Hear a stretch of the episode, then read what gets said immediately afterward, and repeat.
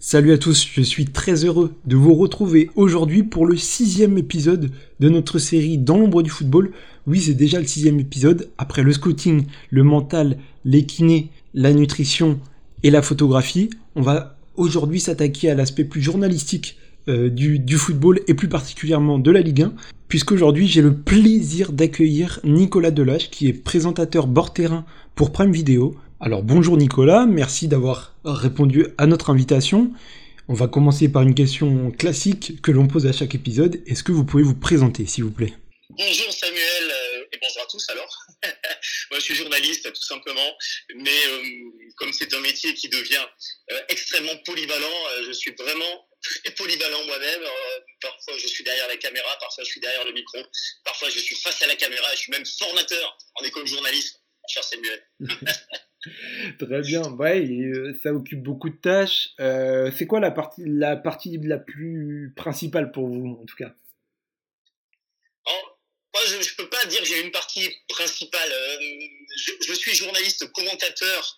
Euh, je le serai à cent pour cent pendant septembre, octobre prochain, par exemple, pour la Coupe du Monde de rugby.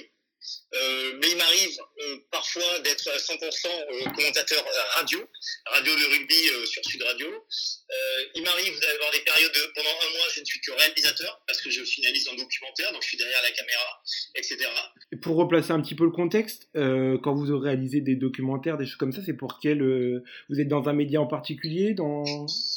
Alors le, le principe du documentaire, euh, précisément de réalisateur de documentaire, c'est qu'on fait très rarement euh, une commande, une commande d'une chaîne ou d'une plateforme.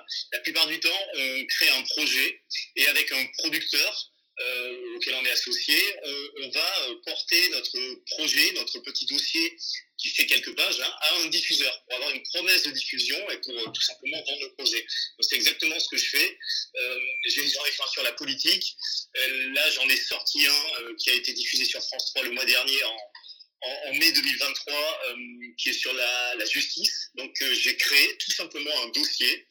Et ensuite, France trois a accepté et m'a promis de diffuser dans la case des documentaires. Voilà, c'est un petit peu comme ça que ça fonctionne.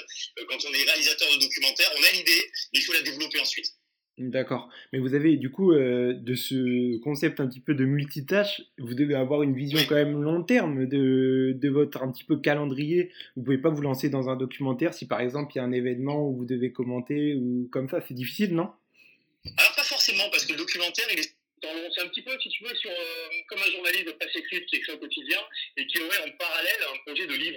Ça doit être compatible avec ce qu'on fait au quotidien. C'est un petit peu comme ça que je, je gère mes activités. Il y a, il y a des journalistes sportifs, il y a des, des projets également de, de vidéos, de séries.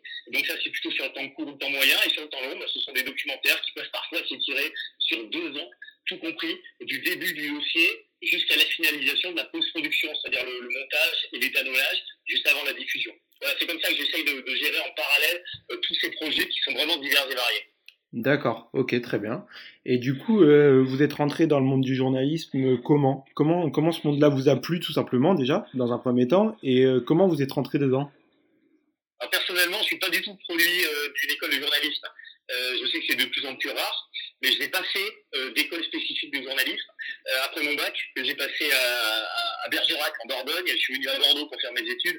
C'était d'abord une fac d'A E S pendant deux ans, bon, qui n'ont pas servi à grand-chose, euh, même si j'ai pu euh, parfaire une partie de, de culture générale sur euh, le droit, l'économie, ça c'était pas mal. Ensuite, je suis rentré dans un I U T, euh, communication d'entreprise. Ça m'a tiré, euh, sauf que euh, dès les premiers stages, je me suis aperçu que c'était pas forcément la communication qui m'attirait, euh, mais plus le journalisme.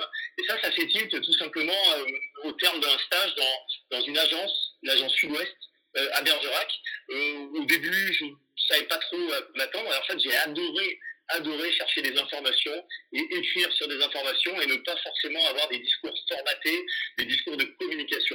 Donc, à partir de là, c'était lancé. C'est-à-dire que euh, j'ai sollicité un nouveau stage euh, à la fin de l'été à la radio huit F M, une radio locale à Bordeaux. Et au terme de, cette, euh, de ce stage dans cette radio, euh, bien, j'ai commencé à travailler en pige Euh, pendant ma deuxième année de, de D U T communication d'entreprise. Donc, je, je faisais en même temps mon cursus classique, je faisais de temps à autre des, mes premières pistes de journalisme, euh, j'allais euh, faire des interviews, notamment le week-end, sur des événements sportifs, et ça m'a, ça m'a beaucoup attiré, sauf que à ce moment-là, j'avais pas du tout l'assurance de, d'avoir du temps plein de journaliste à huit F M, donc je, je préparais en même temps le concours pour l'I U T journalisme euh, de Bordeaux. Et je trouve que j'ai eu euh, vraiment le choix du roi à la fin de cette, euh, de, de cette période, parce que non seulement j'étais pris à l'I U T journaliste, mais on m'a proposé un contrat également à huit F M. Et là, j'ai décidé de travailler directement. Euh, je sais que ça peut paraître étonnant parce que c'était un peu la filière royale, l'I U T journalisme de, de Bordeaux, mais j'avais pas du tout envie de, de replonger dans des études parce que je me sentais capable de travailler. Je n'avais que vingt ans.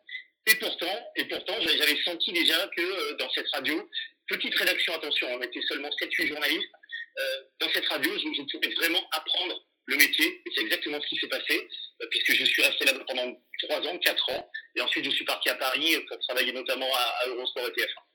D'accord, ouais, donc euh, c'était apprendre plutôt par la pratique que par la partie théorique. En fait. Ok. Oui, mais ça c'est la vraie vie. De toute façon, dans n'importe quelle école, lorsqu'on fait des stages, on s'aperçoit en revenant des stages qu'on a vraiment appris en stage. En fait, euh, la théorie d'une école, très bien. Ok, pourquoi pas, surtout si on a des intervenants de qualité. Mais euh, ce que je veux dire, c'est que euh, on n'apprendra jamais autant qu'un stage pratique, et surtout si on a la, la chance d'être dans un média qu'on, qui, qui, qui te fait confiance, qui te propose vraiment euh, des activités, qui a un encadrement de qualité, comme un rédacteur en chef de compétent, et cetera. Voilà. D'accord. Et du coup, après, vous, vous venez de dire, vous êtes parti sur Paris pour, euh, pour T F un et Eurosport. C'était quoi vos missions là-bas ? Oui. C'était quoi ce changement ? Alors, ce changement, c'était tout simplement euh, mon attirance forte pour le sport, qui s'est révélée sur mes deux dernières années à, à huit F M. Je commentais euh, tous les matchs, de, notamment des, des Girondins de Bordeaux, en intégralité. Et, euh, j'ai vraiment adoré ça. Et pour la peine, la, la, la suite, pour moi, ça aurait été une évolution, pourquoi pas, euh, à Paris, en télé. Et j'avais, j'avais euh, des connaissances qui travaillaient à Eurosport, donc j'ai fait passer une cassette, et vraiment la, la cassette audio à l'ancienne.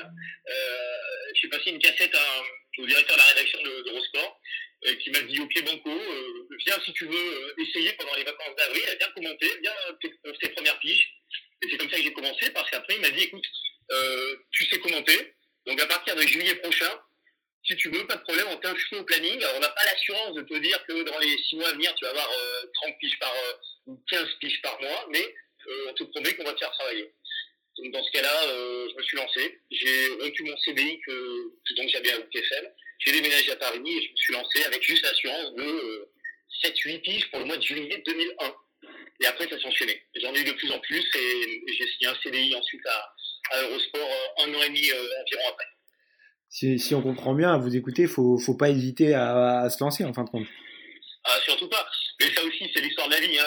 J'enfile les perles et les banalités, si je dis ça, mais quand on a des opportunités, quand on, quand on flaire, quand on sent que c'est le domaine dans lequel on veut réussir, on veut travailler, il ne faut surtout pas hésiter. Et, et, et j'ai même envie de dire que parfois, il faut même un petit peu bluffer. Euh, parce qu'évidemment, la facilité pour les employeurs, mais bien compris, c'est d'abord d'employer, de faire confiance à des personnes qui ont de euh, l'expérience. Mais sauf que la vraie vie, c'est qu'au début, il faut bien euh, quelqu'un, il faut bien un petit coup de starter pour, pour se lancer. Donc, à mon avis, il faut parfois accepter, sans savoir si on va réussir, mais il faut, il faut tenter, il faut tenter les choses. Euh, c'est un petit peu comme ça que j'ai commenté mes premiers matchs, moi, en intégralité. Euh, évidemment, c'est pas naturel de commenter des matchs de, de sport, de foot, de rugby en intégralité. Mais si on ne teste pas en conditions réelles, on ne saura jamais. Donc ça fait mal, ça fait ça, ça peut sortir de la zone de confort, mais c'est indispensable si on veut progresser. D'accord, oui, je comprends bien. Honnêtement, très entièrement d'accord avec vous sur ce point-là. Et justement, sur à, à T F un, c'était du quel sport que vous faisiez ? Alors en fait, à T F un, c'est un peu particulier parce que T F un possédait Eurosport. Eurosport était donc une filiale de T F un à cette époque-là. Ça a changé depuis, hein. Eurosport a été racheté euh, par le groupe Discovery. Et donc, à cette époque, euh, T F un avait une maigre rédaction sportive qui était surtout, euh, surtout concentrée sur le foot. Il y avait Christian Jean-Pierre qui commentait le, les matchs principaux de l'équipe de France de foot. Mais pour le reste, il y avait une équipe pour la Formule un avec Christophe Palbrand qui commentait notamment la, la Formule un. Et pour le reste, pas grand monde. Et euh, moi, je suis rentré par la porte euh, des Coupes du Monde, Coupe du Monde de rugby. C'est-à-dire que T F un euh, avait en deux mille onze... l'intégralité, ou plutôt, non, des matchs phares, mais beaucoup de matchs de la Coupe du Monde de rugby deux mille onze. Donc, en fait, la facilité pour eux, c'était de voir parmi les filiales, et notamment Eurosport, s'il y avait des, euh, des commentateurs de, de rugby. Euh, bingo, euh, moi j'étais déjà à Eurosport, je connaissais le rugby, j'en commentais. Donc, c'est comme ça que tous les quatre ans depuis euh, deux mille onze, euh, je fais les, les Coupes du Monde de rugby euh, sur T F un comme équipe deux. Euh, voilà, juste mis à disposition pendant un mois ou deux euh, à T F un. C'est comme ça. Après, j'ai fait d'autres choses à T F un. Euh, mais, mais globalement, je suis rentré surtout par cette, euh, par cette porte. Et c'est ce qui m'a, ce qui m'a permis de faire les matchs les plus exposés. Euh, quand j'ai exposé, c'est-à-dire des, des matchs avec plus de huit millions de téléspectateurs, qui est quand même assez, euh, assez marquant. Après, quand on, quand on te dit euh, le lendemain que le, le score d'audience a été aussi exceptionnel, ça, ça calme. Alors, c'était un dimanche soir à, entre dix-huit heures et vingt heures, hein, c'était un cas, un cas particulier, il y avait quand même beaucoup de monde de, devant sa télé, mais quand même, c'est, euh, c'est quand même des, des choses qui marquent, ça. Ouais. On fait attention à ce qu'on a dit aussi la veille, euh, quand, quand, on, quand on fait ça, non ? Alors, pas vraiment. C'est-à-dire que quand on est commentateur de match, quand la passion prend le dessus, euh, ce qu'on dit, généralement, c'est en lien avec le match. Et je dois même avouer que je commentais de la même façon sur Eurosport et sur T F un, même si on m'avait prévenu que sur T F un, ce serait bien d'être un petit peu plus grand public, expliquer davantage direct. Moi, je partais du principe que ça, c'était le rôle du consultant. C'est-à-dire l'ancien joueur qui est avec moi, à mes côtés, pour expliquer les choses. Euh, moi, je n'ai pas vraiment eu à changer parce que moi, j'ai décidé ce qui se passait en direct. Euh, généralement, euh, enfin, tu, tu le sais probablement, on, on commande des matchs par paire, par couple, avec un journaliste qui décrit et un expert, un consultant, un ancien joueur bien souvent, qui explique les subtilités lorsqu'il y a des ralentis, par exemple. Ouais, ouais, ouais, tout à fait, tout à fait. Et ça permet de créer une certaine expertise pour le public, en tout cas. Et euh... oui. Ok, ok, d'accord. Bah, et du coup, c'était à, ça, c'était à temps plein à Eurosport, du coup, pendant... pendant à temps plein, pendant... j'étais en... J'étais en C D I, ouais, à temps plein pendant, pendant quinze ans, de deux mille un à deux mille seize, avant de revenir à Bordeaux et donc diversifier euh, très clairement mes activités, parce qu'en fait, pendant ces quinze ans-là, j'étais commentateur pur et dur à Eurosport, euh, avec tous les droits qu'il y a, les droits sportifs et le volume de direct qu'il y a à l'antenne de Eurosport. Eh bien, tous les jours, on commentait un programme différent. Il m'est arrivé de faire des semaines avec un commentaire de, euh, de boxe le lundi, de basket le mardi, de rugby le mercredi, euh, repos jeudi, vendredi. Ensuite, on partait sur un match de foot. Enfin, tu vois, c'était vraiment du commentaire pur, mais avec des disciplines vraiment extrêmement diverses. Euh, d'ailleurs, pour la petite histoire, il y avait des journées exceptionnelles. Euh, le quatre juillet, par exemple, c'est le jour de la fête nationale américaine. Et euh, je ne sais plus en quelle année, mais euh, les, les dirigeants d'Eurosport, Eurosport deux précisément, euh, avaient acheté, ou plutôt euh, avaient, euh, avaient voulu absolument diffuser des sports typiquement américains, qui étaient parfois des disciplines pas vraiment sportives. Hein. C'était des, des courses de chiens, c'était euh, les, les, les cheerleaders, les pom-pom-girls. Il y avait, il y avait des, des, ouais, il y avait même un concours de, de hot dog, celui qui se passe à New York là, sur dans le quartier de Brooklyn, okay, à Coney Island. Donc voilà, c'était vraiment, c'était fun, c'était du fun. Mais il fallait quand même apprendre un petit peu les subtilités pour pouvoir bien commenter. Mais on est obligé quand on est à Eurosport de savoir tout commenter. Donc ça passe par le, l'expérience, le métier, au bout d'un moment ça devient presque automatique, mais on est obligé pour pouvoir euh, faire carrière comme commentateur pur. D'accord, ok, ouais, ça permettait de... Et vous, ça vous a permis aussi de continuer aujourd'hui, euh, j'imagine là pour la Coupe du Monde deux mille vingt-trois, de commenter euh, avec T F un euh, la Coupe du Monde de rugby, non ? Alors non, la, la particularité pour cette Coupe du Monde de rugby deux mille vingt-trois, et je crois que c'est le premier à qui je le dis officiellement, c'est que j'ai commenté à la fois pour euh, M six, et pour Sud Radio, euh, tout simplement, T F un, pourquoi ça ne s'est pas fait, euh, tout simplement parce qu'ils avaient en interne deux commentateurs. Alors ce, ce sera François Trinh-Duc qui va commenter les matchs phares euh, de l'équipe de France, et il y a un autre journaliste qui est euh, à l'F C I actuellement, euh, qui fera l'équipe deux. Et donc moi, euh, je serai à M six, je vais commenter avec Olivier Magne, euh, une dizaine de matchs sur M six, et je ferai en revanche en, en parallèle les matchs de l'équipe de France sur Sud Radio. Euh, et ce sera là avec Daniel Herrero pour, pour les commentaires de, de ces matchs, les matchs du quinze de France. Bon, ça sera un mois très chargé euh, quand même pour vous. Oui, ça va faire deux mois de, de compétition très chargée, très exaltante forcément, parce qu'une Coupe du Monde de rugby, c'est le Graal quand on est passionné de, de ce sport, et en plus c'est en France. Donc allez voir les, les, les plus beaux matchs, euh, les commenter, les vivre dans les stades de, de Nice, de Marseille, de Bordeaux, du Stade de France, de, de Saint-Étienne ou Toulouse, c'est évidemment le top. Bon, super. Et en même temps, du coup, euh, cette année, je ne sais pas si ça reprendra en deux mille vingt, pour la saison deux mille vingt-trois deux mille vingt-quatre, mais en deux mille vingt-deux deux mille vingt-trois, vous aviez été euh, avec Prime Video au bord des terrains euh, de Ligue un, c'est bien ça ? Oui, pour la deuxième année d'affilée, euh, j'ai participé au dispositif de Prime Video sur la Ligue un, avec euh, un rôle euh, qui est de présentateur. C'est-à-dire que je me prenais l'antenne, je présentais le match avec les consultants, les journalistes, je, je menais la présentation vingt minutes avant les coups d'envoi, euh, j'animais la mi-temps et je faisais une animation également débriefing vingt minutes après avec euh, ce que je préférais. Hein. Euh, très clairement, c'est les, les coachs ou les joueurs, des acteurs du match qui venaient sur notre studio, qui étaient sur le terrain, ils venaient juste après le coup de sifflet final pour un débriefing qui était plutôt une, une conversation, parce que le consultant Prime Video qui avait commenté le match descendait euh, de son poste commentateur pour venir avec moi sur le bord du terrain, sur un pupitre Prime Video. Et c'est vrai que là, on n'est pas avec des euh, entraîneurs qui subissent des questions de, de journalistes en conférence de presse. Euh, assis, avec euh, vraiment un parterre de trente personnes qui, qui regardent et qui enchaînent les questions. Là, c'était plutôt un esprit de discussion. Et, et j'avoue qu'il y a eu, euh, il y a eu des très bons moments, des moments de, de partage, des moments où les, les joueurs, où les entraîneurs se sont livrés. C'est vraiment la partie que j'ai préférée, parce qu'en plus, elle est imprévisible. Euh, s'il se passe quelque chose de, d'exceptionnel à la dernière minute du match, euh, nous, cinq minutes après, il faut qu'on soit capable d'en parler et de faire parler les acteurs de, de ce match. Mais c'est vraiment ce que je préférais faire.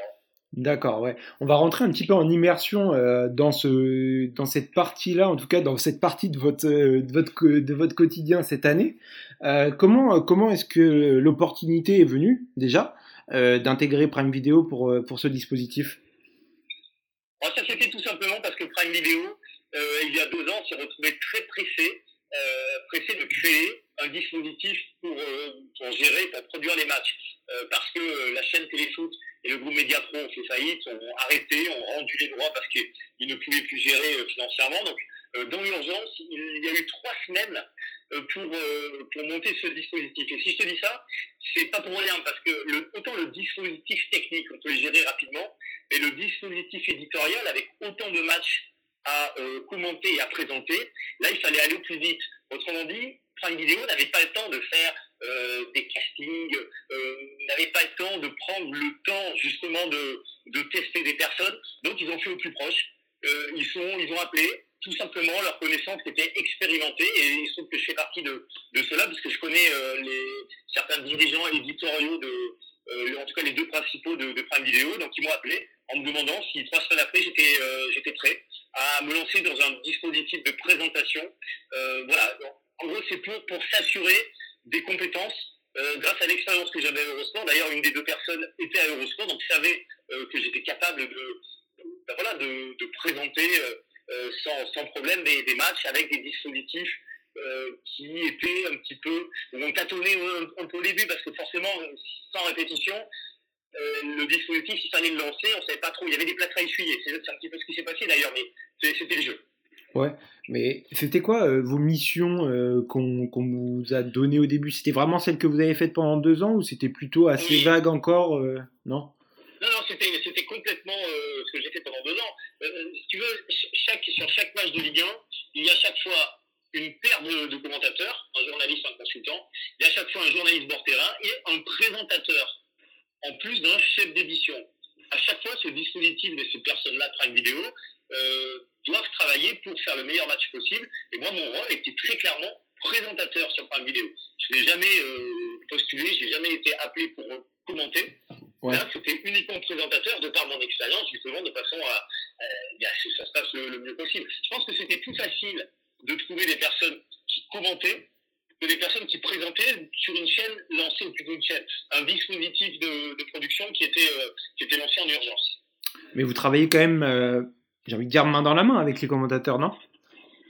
Ah bah, plus que jamais. Dès le début de la semaine, on se crée un groupe WhatsApp avec le, le commentateur, avec le consultant, avec le chef d'édition, et on élabore déjà une certaine stratégie pour savoir quel est le conducteur, ce qu'on va mettre dans la présentation du match, oui, bien sûr. On travaille toute la semaine ensemble pour préparer le match vu, alors si c'est dimanche quinze heures, euh, bah, le match qui va commencer euh, à quatorze heures quarante par la présentation. Justement, pour, pour cette présentation du match, euh, elle se fait euh, sous combien de temps ? Combien de temps est-ce que vous, vous privilégiez ? Vu qu'on l'a, on l'a entendu déjà, vous avez différentes tâches à côté. Combien de temps est-ce que vous vous dites « Ok, j'ai un match dimanche là, il va falloir que je privilégie tant de temps pour, pour le préparer ?» En fait, ça c'est très personnel. Il y a des présentateurs qui vont tout faire euh, une semaine avant, trois jours avant, quatre jours avant. La veille, moi je sais que j'aime bien travailler en deux fois. C'est-à-dire en milieu de semaine, quand on commence à, on commence à réfléchir aux angles, aux axes de présentation, on va dire mardi et mercredi. Mercredi, on se fait déjà un petit briefing et on réfléchit aux, aux angles. Donc ça, déjà, il faut, faut savoir à peu près où en sont les, les, les deux équipes que l'on va voir dimanche. Et puis après, on finalise le samedi soir. Moi, par exemple, le, le sommaire, de, je, je l'écris, je le pense vraiment le, le samedi soir, quand on a toutes les compositions d'équipe, les dernières infos, et, et aussi les résultats des, des premiers matchs de, de Ligue un qui, qui ont eu lieu. Par exemple, le match du vendredi soir peut avoir une influence sur euh, le match du, du dimanche par rapport au classement. Moi, j'attends vraiment le dernier moment, le, le samedi soir, pour vraiment travailler à, à fond. Et après, par petites touches, auparavant, on s'est quand même bien renseigné sur ce, qui allait, ce qu'on allait avoir sur, euh, sur le match du dimanche. Oui, bien sûr.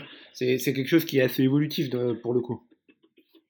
Oui, c'est évolutif, et heureusement, euh, parce qu'on on a beau euh, commencer à préparer le mercredi, euh, si ça se trouve, il va y avoir un truc exceptionnel qui va arriver le vendredi pour le club. Je sais pas, un blessé, une recrue, euh, comme, comme ça m'est, ça m'est arrivé euh, sur la dernière fois que je suis allé euh, voir le, le T F C, le, le Toulouse Football Club. On a eu euh, l'information qu'un certain nombre de joueurs refuseraient de se présenter parce qu'ils ne voulaient pas porter le maillot arc-en-ciel euh, sur, une, sur une journée spéciale euh, voilà, de, commanditée par, par la Ligue euh, de football. Donc là, il faut chercher des infos, il faut complètement casser le conducteur. Il faut commencer par parler euh, de ça, parce que c'était des, des joueurs importants en plus. Euh, et encore, ça, ça peut évoluer dimanche matin. Tout doit, tout doit vraiment être, être dirigé par, par l'information. S'il y a des nouvelles informations, on casse tout le conducteur et on fait au mieux. En fait, il y a tout un, tout un, un rôle de journaliste à faire avant le présentateur, en fin de compte.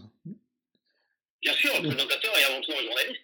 Un présentateur, c'est quelqu'un qui doit, au niveau éditorial, justement être très calé pour présenter le match, et, et heureusement, euh, et, et idem après le match, parce que s'il n'y a pas un côté journaliste, Euh, du présentateur en après-match, euh, quelles questions va-t-il poser? S'il pose juste des questions sur ce qui s'est passé euh, sur le match, euh, on a fait le tour, hein, ça fait deux, trois questions, mais après, il faut euh, poser des enjeux, il faut ouvrir vers les journées suivantes, il faut ouvrir peut-être sur la psychologie des, des hommes qui sont euh, le pupitre. Euh, évidemment que ce rôle de journaliste fait partie intégrante du présentateur. Ouais. Euh, pour euh, se mettre concrètement dans votre peau l'histoire euh, d'une rencontre, euh, moi, je voudrais savoir... Euh, combien de temps est-ce que vous arrivez avant le début du match ? euh, Comment est-ce que ça se met en place ? Comment, comment, dans quel état d'esprit vous êtes à ce moment-là ? Alors on arrive, euh, on arrive au stade euh, généralement trois heures avant. Trois heures avant, on arrive au stade parce qu'on a une réunion euh, importante qui s'appelle H deux à deux heures, deux heures du coup d'envoi, comme son nom l'indique. Alors si on arrive avant euh, trois heures, c'est juste par confort. Alors, certains vont avoir besoin d'arriver quatre heures avant. D'autres euh, deux heures et demie avant, mais ce qui est sûr, c'est que la H deux est très importante parce que c'est une réunion avec euh, des représentants de la Ligue, euh, avec le délégué du match, avec des personnes également du club. Donc il faut qu'on ait les dernières informations venant du club sur cette réunion qui se passe dans l'enceinte du stade. Une réunion officielle avec tous les médias, euh, les médias concernés, les détenteurs de droits, en l'occurrence Prime Video, et, et d'autres personnes qui sont importantes pour avoir les dernières infos. Donc voilà pour la réunion de la H deux. Une fois qu'on a fait cette réunion de dix minutes, eh bien, on prépare euh, l'arrivée des joueurs. Alors là, ça fait tout le travail du réalisateur avec les prises d'images. Euh, on met au courant le réalisateur des images qu'on aimerait, notamment pour le sommaire, pour le, le début, pour la prise d'antenne. Et, et ensuite, chacun, chacun se concentre sur son rôle euh, jusqu'à la prise d'antenne de quatorze heures quarante. Alors, généralement, on est tous en place, parfois dix minutes, un quart d'heure avant, euh, lorsqu'on peut, pour faire une petite répétition. Mais, mais parfois, il arrive aussi qu'on ne puisse pas faire la répétition parce qu'il se passe des choses, euh, parce qu'on a vu à l'échauffement un gardien qui se blesse, par exemple. Et dans ce cas-là, la priorité, c'est vraiment de mettre en boîte l'image et, de, et tout de suite donner l'information euh, le plus rapidement possible sur, le, sur la présentaire. Vous, vous avez une vision un petit peu de tout ce qui va se passer justement à l'arrivée des joueurs, au niveau réalisation. Vous êtes en contact peut-être avec la régie constamment. Comment ça se passe ? Alors, celui qui est en contact avec la régie, c'est le chef d'édition. C'est-à-dire que dans le dispositif, moi je suis le présentateur, j'ai un chef d'édition qui est tout le temps, pendant le match, pendant les, les parties de direct, tout le temps dans l'oreillette. Il me parle, j'échange avec lui tout le temps. Et lui, il est dans le cas régie avec le réalisateur. Le chef d'édition a un rôle qui est primordial parce que c'est lui qui doit euh, décider, dire au réalisateur qu'il faut axer ses caméras sur tel joueur parce que euh, le, le journaliste hors terrain a quelque chose à dire, par exemple, sur ce joueur. C'est vraiment la pierre angulaire du dispositif. D'accord, d'accord. Vous êtes en contact constamment avec lui, ça vous permet peut-être aussi de vous oui. focus peut-être sur des questions après, après le match ou même à la mi-temps. Ou... Exactement. Il peut avoir de très bonnes idées de, d'intervention après le match. Après le match, ce qui est important pour lui, pour le chef d'édition, c'est pas tant le, le contenu des questions ça, on va dire, c'est plutôt ma, ma petite cuisine personnelle. Mais lui, il est très important pour donner les angles des images que l'on passera aux, aux invités. Euh, par exemple, s'il y a une image d'émotion d'un joueur qui est sorti et qui est tombé dans les bras de l'entraîneur euh, parce qu'il a été sorti à la quatre-vingtième minute, parce que c'était son dernier match avec le club, là, le chef d'édition me dira dans l'oreillette, alors là, tu, tu es en train de parler avec l'entraîneur, on va lui passer l'image de la sortie de tel joueur, à un moment, à un moment plein d'émotion. Et moi, ça me permet de dire, regardez, regardez, euh, coach, on a ce joueur qui est sorti tout à l'heure à la quatre-vingtième, regardez l'image qu'on vous propose sur Prime Video. Tu vois, c'est vraiment c'est un travail d'équipe. Ça peut être moi qui propose des angles. J'en parle pendant le match au chef d'édition, forcément, sur un canal privé, hein, on ne parle pas à l'antenne évidemment. Mais lui aussi, son rôle, c'est de me proposer des angles intéressants. Je, je, je comprends bien. Et justement, vous, pendant le match, vous êtes où concrètement ? Moi, je suis tout simplement sur le banc de, de la pelouse. Euh, il peut arriver, quand il fait très froid, qu'on aille se réfugier dans le, dans le carré J, qui était légèrement à l'extérieur du, du stade. Euh, très froid ou très chaud d'ailleurs, hein, parce que donc, j'ai souvenir notamment d'un match à Toulouse, on prenait tellement le soleil sur la tribune que euh, c'était vraiment très désagréable. Mais sinon, je suis au bord du terrain, euh, je me ferai un petit passage, ou alors je vais carrément sur un, sur un siège libre du premier rang euh, dans le stade. Je suis vraiment au, au contact, c'est ce que je préfère d'ailleurs, hein. euh, suivre le match vraiment au contact du stade, et ça me permet parfois même de donner des informations au carré J si je vois quelque chose et que les caméras sont pas braquées dessus. Par exemple, un supporter qui a une banderole particulière, par exemple un, un, un joueur remplaçant qui est en train de s'échauffer alors qu'on ne l'a pas mentionné à l'antenne, et que c'est un joueur qui revient de blessure, par exemple. Enfin, il y a toujours un petit aspect éditorial qu'il faut mettre en avant, et, et, et encore une fois, c'était un travail d'équipe, hein. Chef d'édition, réalisateur, journaliste commentateur, journaliste présentateur, journaliste bord terrain, on est tous reliés entre nous via le chef d'édition, à qui on peut tous parler en, en privatif. Justement, euh, on peut dire que, si je comprends bien, euh, vous êtes constamment actif, même si le jeu, pour vous, vous pouvez rien y faire, mais... Euh... Alors, moi déjà, je suis actif pour une chose, c'est que je note tous les faits de jeu. Par exemple, s'il y a un carton jaune, s'il y a un pénalty, un but, évidemment, je les note, euh, mais vraiment, euh, je ne me fie pas forcément aux applications, c'est jamais ce qui peut se passer, mais si j'ai plus d'électricité, si j'ai plus de batterie, si j'ai plus rien, je préfère les noter à la main sur euh, l'envers de, de ma feuille de match, et ça me permet euh, de rester actif, d'être très concentré sur le match, effectivement, d'avoir, euh, d'avoir toutes ces informations au cas où. Et puis, je suis toujours en alerte, parce que le but du jeu, c'est de proposer le meilleur produit possible, la meilleure retransmission. Donc, dès qu'il y a quelque chose que je vois euh, et qui mériterait euh, d'être mis en avant pour les téléspectateurs, je n'hésite pas et j'avertis le chef d'édition. D'accord, ouais, toujours, toujours en alerte. Et du coup, après, il y a la mi- arrivé à la mi-temps, vous revenez euh, en plateau, euh, c'est pareil, j'imagine, une petite préparation avant, vous avez peut-être, euh, vous commencez à mettre le dispositif en place rapidement ? Oui, exactement, dès que la, le coup de sifflet euh, de la fin de la première mi-temps retentit, alors j'ai quand même une petite minute ou deux, parce qu'il y a le journaliste bord terrain qui effectue des interviews, ouais. euh, j'avais trente secondes par, euh, par équipe, euh, et par joueur donc, et, et moi j'ai le temps de m'installer, on m'installe le petit pupitre sur la pelouse, et, et j'ai le temps aussi de, de reprendre mes marques, reprendre mon, mon oreillette, bien voir que tout fonctionne, et puis après la mi-temps c'est parti, on a une petite page de, de pub évidemment, et puis après on passe les, on passe les images de la première période, moi je m'appuie sur les consultants, sur les, le, le journaliste commentateur, ça, ça permet de donner le score également sur les autres stades, pour les matchs de quinze heures, s'ils ont eu lieu en même temps, euh, ça permet de faire un petit peu de promotion euh, en, en proposant un sujet par exemple sur la fiche du soir, la fiche du dimanche vingt et une heures, euh, par exemple le match entre Marseille et Paris Saint-Germain, ça permet de parler de tout ça, ça permet de voilà donner quelques informations aussi sur l'émission qu'il y a dix-neuf heures, dimanche soir football, ça permet de donner un extrait si on a une interview exceptionnelle, et cetera. Donc ça c'est des choses qui sont quand même... Euh... que l'on peut prévoir à l'avance en fin de compte. Complètement. Ce qu'on ne peut pas prévoir à l'avance, euh, c'est l'après-match. Mais effectivement, l'avant-match, la plupart, quatre-vingts pour cent on peut le prévoir avant. C'est-à-dire, je l'écris, je, je pense, euh, quatre-vingts pour cent la veille. Donc, à moins qu'il se passe quelque chose le, le jour du match, euh, généralement, c'est suffisant. La mi-temps, évidemment, ça, c'est prévisible pour tout ce qui est hors résumé, évidemment, hein, hors, hors image de match. Mais c'est l'après-match qui est la, la plus excitante, la plus stimulante, parce que là, on peut, on peut absolument pas prévoir à l'avance ce qui, ce qui va se passer. La, la part d'impro, elle augmente au fur et à mesure euh, du match, au final. Ouais, complètement. Euh, elle augmente également parce qu'on ne sait pas quels sont les, les joueurs et les entraîneurs qui vont venir, qui vont accepter de venir avec nous sur, euh, sur le, le, le banc, ou plutôt sur le pupitre Prime Video. Euh, j'ai souvenir, par exemple, l'année dernière, J'étais sur un match entre Nantes et Metz, avec donc Antoine Kombouaré et Frédéric Antonetti, qui étaient les, les deux coachs, deux coachs charismatiques. On avait fait la demande, euh, sans trop y croire, d'avoir les deux en même temps sur le plateau, ce qui n'est pas évident. Euh, d'habitude, on a l'un après l'autre, les entraîneurs, mais on s'était dit qu'ils étaient euh, assez charismatiques, intelligents, euh, pour pouvoir se parler, si, si, le, si le match se passait bien.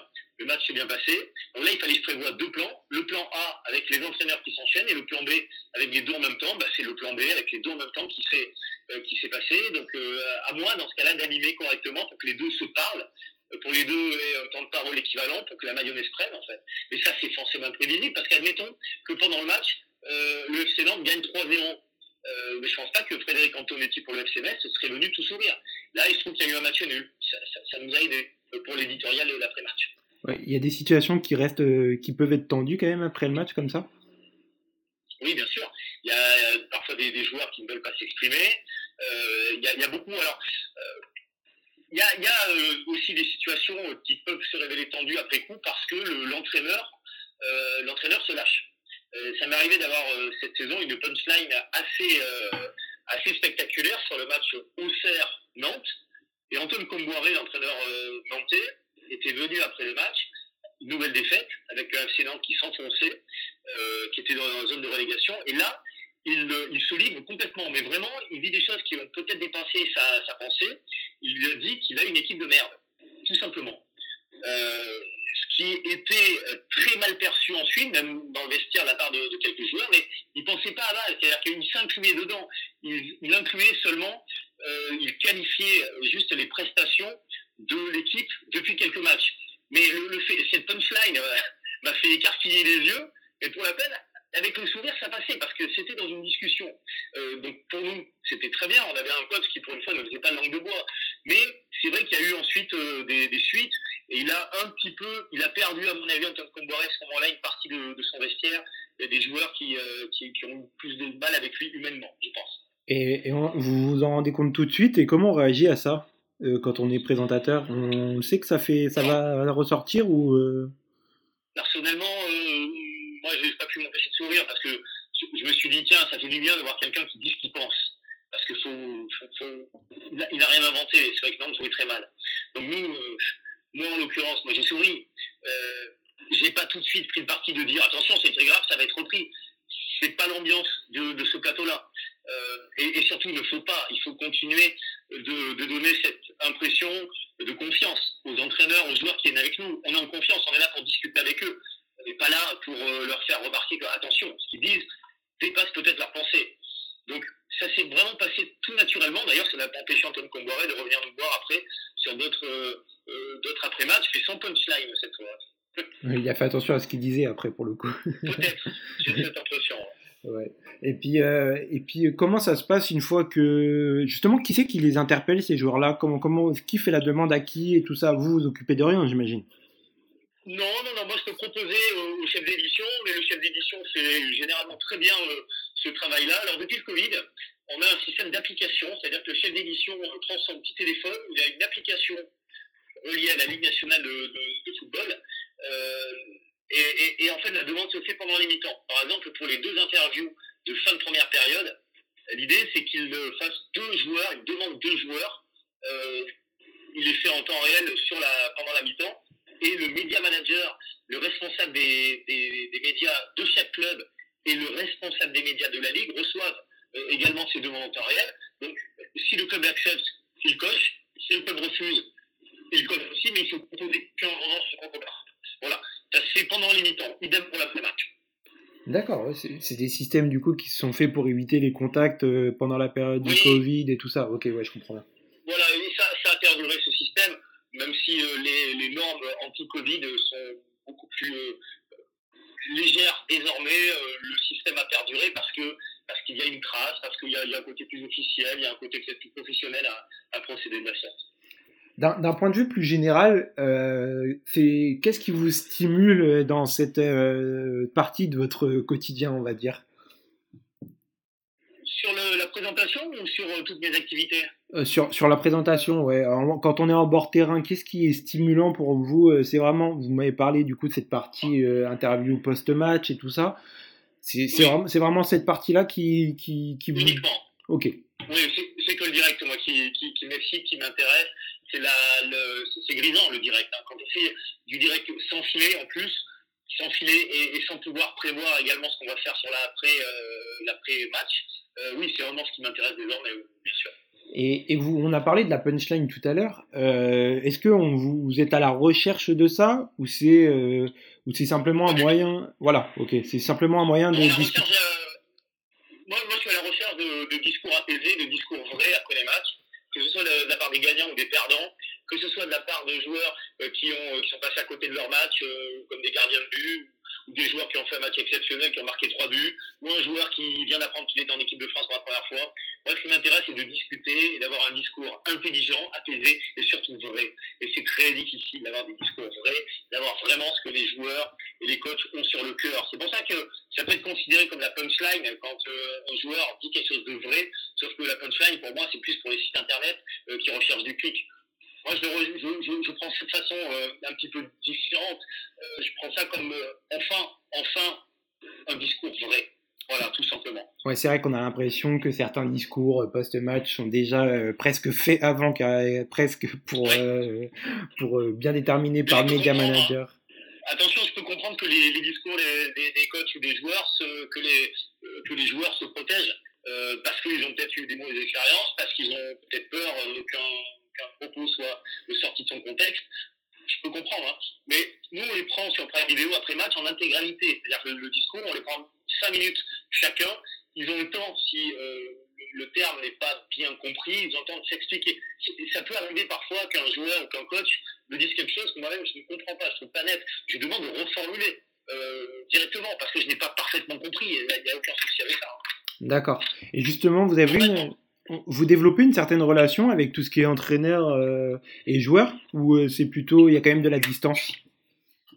Non, de fait, parce qu'on se voit régulièrement, on développe une certaine relation, et encore plus quand euh, les joueurs ou les entraîneurs voient que ça se passe bien et qu'on est, on est là pour passer du, du bon moment, euh, des bons moments en débriefing après match. Euh, quand ils nous savent, quand ils voient euh, qu'on les respecte, qu'on les écoute et qu'on pose des questions euh, comme si on avait vraiment envie de savoir, d'avoir de, de, de l'information sur ce qu'ils ont sur le cœur, ce qu'ils ont fait techniquement, ce qu'ils ont pensé. Bref, qu'on a fait du journalisme euh, logique, euh, intelligent, euh, éditorialement solide. Euh, dans ce cas-là, il y a une relation de confiance euh, qui se crée, évidemment. Oui. Ouais, bien sûr. Et euh, on a vu qu'il y a certains joueurs, en plus, là, au niveau des consultants, il y avait notamment euh, Thierry Henry qui était avec vous euh, c- cette année. Euh, ça crée un petit peu peut-être plus d'envie de venir euh, vous parler euh, qu'avant aussi, ces, ces choses-là. Oui, alors Thierry Henry, ça fait deux ans hein, qu'il est sur Prime Video, depuis le lancement du discours euh, de, de Ligue un. Alors Thierry Henry, moi, j'ai pas eu l'occasion de, de l'avoir sur euh, les matchs, parce qu'il est sur les matchs phares, sur lesquels je n'officie pas. Mais ça doit être euh, génial, quand on est journaliste, de pouvoir être avec quelqu'un de, d'aussi, euh, d'aussi éclairé et éclairant que Thierry Henry. Ça, j'en doute pas, il connaît le football parfaitement. Ce qu'il dit à chaque fois apporte énormément. Euh, il s'exprime bien. Il a également ce côté surprenant, parce que des fois, il peut voir des choses euh, que nous, euh, journalistes, on, on a du mal à voir. Et, et pour ça, j'aime beaucoup sa liberté de ton également et, et, et son côté surprenant. C'est vraiment ce qu'on attend de toute façon d'un journaliste, euh, plutôt d'un, d'un consultant. Ce qu'on attend de lui, c'est qu'il nous apporte quelque chose en plus. Euh, je pense que là, euh, avec Thierry Henry, euh, toutes les cases sont cochées. Ouais, carrément. Puis même, il y a même cette, euh, je trouve, dans sa manière de parler, euh, ce côté nature que vous recherchez aussi après les matchs, euh, qui est assez, assez flagrant en fait. Ouais, complètement. Il n'y a pas de discours formaté. Il est relativement libre quand il. Euh, Quand il veut dire quelque chose, euh, il le dit et il est très intelligent parce que des fois, plutôt que d'être dur euh, facilement, il emploie des, des propos périphériques qui nous font comprendre quand même qu'il n'a pas énormément apprécié ce qui s'est passé ou ce qu'il a vu. Oui, non, mais bien, bien sûr, ça fait partie, ça fait partie du jeu après aussi euh, oui. de, de commenter. Euh, moi, je voulais revenir un petit peu sur l'après. Une fois que tout est, tout est terminé, pardon, il faut bah, tout ranger, partir. Ça prend beaucoup de temps après quand même ? Alors non, nous, on, dès que le coup de sifflet euh, final, dès que l'antenne est terminée sur Prime Video, on peut, on peut partir.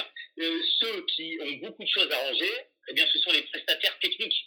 Et là, c'est une, une grosse entreprise qui a l'occasion euh, de, de, de contrats avec les diffuseurs, euh, qui a toutes les caméras, tout le matériel à ranger.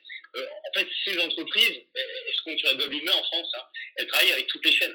Euh, que ce soit les, les matchs produits par France Télévisions, Canal plus, Prime Video, on retrouve souvent les mêmes prestataires techniques et les mêmes personnes qui sont derrière les caméras ou qui sont dans le cas régie pour euh, pouvoir actionner euh, euh, bah, toute la production, faire la réalisation. Ce sont souvent les mêmes personnes, mais qui sont mises à disposition spécifiquement euh, pour, un, pour un, un jour, pour un match donné. D'accord. Euh, écoutez, euh, moi je voulais juste revenir, est-ce que vous avez une anecdote particulière euh, d'un joueur justement qui lâche peut-être, euh, au-delà de, de Antoine Kombouaré du coup, qui lâche peut-être une punchline ou qui était particulièrement à l'aise avec vous et qui vous a un petit peu titillé peut-être euh, aussi, parce qu'il y en a, on sait qu'il y a certains joueurs qui sont un peu, un peu joueurs pour le coup. Oui, complètement, moi je pense à Youssouf Fofana, c'était un Toulouse-Monaco l'année dernière et c'était, euh, c'était juste avant la liste de, de Didier Deschamps. Euh, pour partir au, au Qatar sur la Coupe du Monde. Youssouf Fofana, c'est le milieu de terrain de Monaco. Il avait, euh, il avait assez peu de chance de partir au, au Qatar, mais il y a eu des blessés. Et quand on, quand on l'accueille sur le plateau, après le, le Toulouse-Monaco de ce dimanche après-midi, quelques heures avant la, la liste de Didier Deschamps, on sent bien qu'il est, euh, il veut pas trop en parler, mais il croise les doigts. Il croise tout ce qu'il peut. Euh, vraiment, il, il espère énormément. Et pourtant, parce que... Euh, quand je lui pose la question, est-ce qu'il va regarder le, Didier Deschamps donner sa liste euh, le soir même au journal de vingt heures, et il me dit non, pas forcément, je serai au ciné. Ah, comment ça, je serai au ciné? Ouais, il y a l'avant-première de Black Panther ce soir, donc je serai au ciné, mais, mais c'est vrai que je regarderai en sortant du ciné. Et ça m'a fait marrer parce que c'est, c'est vraiment euh, extrêmement naturel, il nous donne le programme de sa soirée, l'avant-première d'un film, mais tout en nous disant aussi la vérité, c'est qu'il attend, il attend impatiemment, et, et la chance pour lui, bah, c'est qu'il a été pris en plus, donc il est sorti de la salle de ciné, ou alors il devait regarder son téléphone à la salle de ciné pour voir s'il y avait des notifications. Ouais, voilà, c'est, c'est tout, c'est, ça fait partie des, des moments sympas qu'on peut passer avec des joueurs, et ça je pense que euh, on a plus de mal à les avoir en coupe de presse quand on est, quand on fait face à vingt, trente, quarante journalistes. Là, le fait de créer une discussion, en plus avec le consultant qui est juste à côté, euh, qui, a, qui a le sourire, qui est un ancien joueur, parfois pas éloigné en termes de génération du, du joueur actuel, il y a quelques années de plus, bon voilà, ça fait partie des moments sympas. Ça. Ouais, c'est sûr, mais ça donne un peu d'humain aussi aux joueurs, on a l'impression des fois que c'est des machines et que voilà, tout est prédit, et là, forcément, ça donne beaucoup d'humain. Ouais, complètement, c'est la grande force de ces débriefings d'après-match euh, pendant vingt minutes, c'est qu'on on les a... Euh, on a les joueurs, les coachs euh, avec nous, seuls, et on lance une discussion qui peut parfois durer dix minutes, on parle avec eux, c'est évidemment euh, l'humain qu'on a parfois, parfois moins sur des, des moments plus, plus stricts de, de conférences de presse. Ouais, carrément. Pour parler un petit peu du futur à court terme, une petite dernière question, c'est quoi euh, vos projets à vous ? Est-ce que vous allez repartir pour une saison avec Prime Video là ? Alors oui, euh, j'avoue que comme rien n'est signé parce qu'on n'a pas un contrat, on n'a pas de contrat avec Prime Video, moi je suis complètement ouvert évidemment, Euh, mais l'idée, c'est que l'année prochaine, il y a un nouveau dispositif qui est en train éditorialement d'être, d'être peaufiné, d'être travaillé, pour voir comment ça va se passer. Déjà, il y aura deux euh, clubs de moins. Il euh, ne faut pas oublier qu'à l'année prochaine, on passe de vingt à dix-huit clubs, donc il y aura un match du dimanche en moins, un match en moins tout court sur les journées euh, Prime Video. Donc, euh, pourquoi pas, pourquoi pas continuer une, une troisième année euh, En tout cas, je serais vraiment pour, sachant que c'est la dernière année avant une renégociation des droits. Hein. Durant les mois qui viennent, on va avoir une renégo des, des droits, donc Euh, le foot, la Ligue un va peut-être repartir ensuite euh, chez euh, Canal, puis Sport, peut-être qu'elle arrivera sur, sur Eurosport, la Ligue un, peut-être qu'elle restera sur Prime Video en, en, en majorité. On ne sait jamais, ça bouge quasiment tous les ans. Dans le milieu du journalisme sportif, on n'est on est jamais sûr de rien, comme dans le sport de haut niveau, de toute façon générale. Bah, de toute façon, vous êtes prêts, vous êtes flexible vous aussi, j'imagine. euh, complètement, c'est, le, c'est, c'est mon A D N maintenant, effectivement, depuis que j'ai quitté mon, mon rôle à, à Eurosport de, de commentateur euh, cent pour cent à temps plein. Je suis très, très mobile, réactif, disponible et effectivement adaptable. Bon, bah écoutez, alors on continuera de vous suivre l'année prochaine sur le, sur le bord des terrains. Ça vous remercie, Samuel. Merci à vous.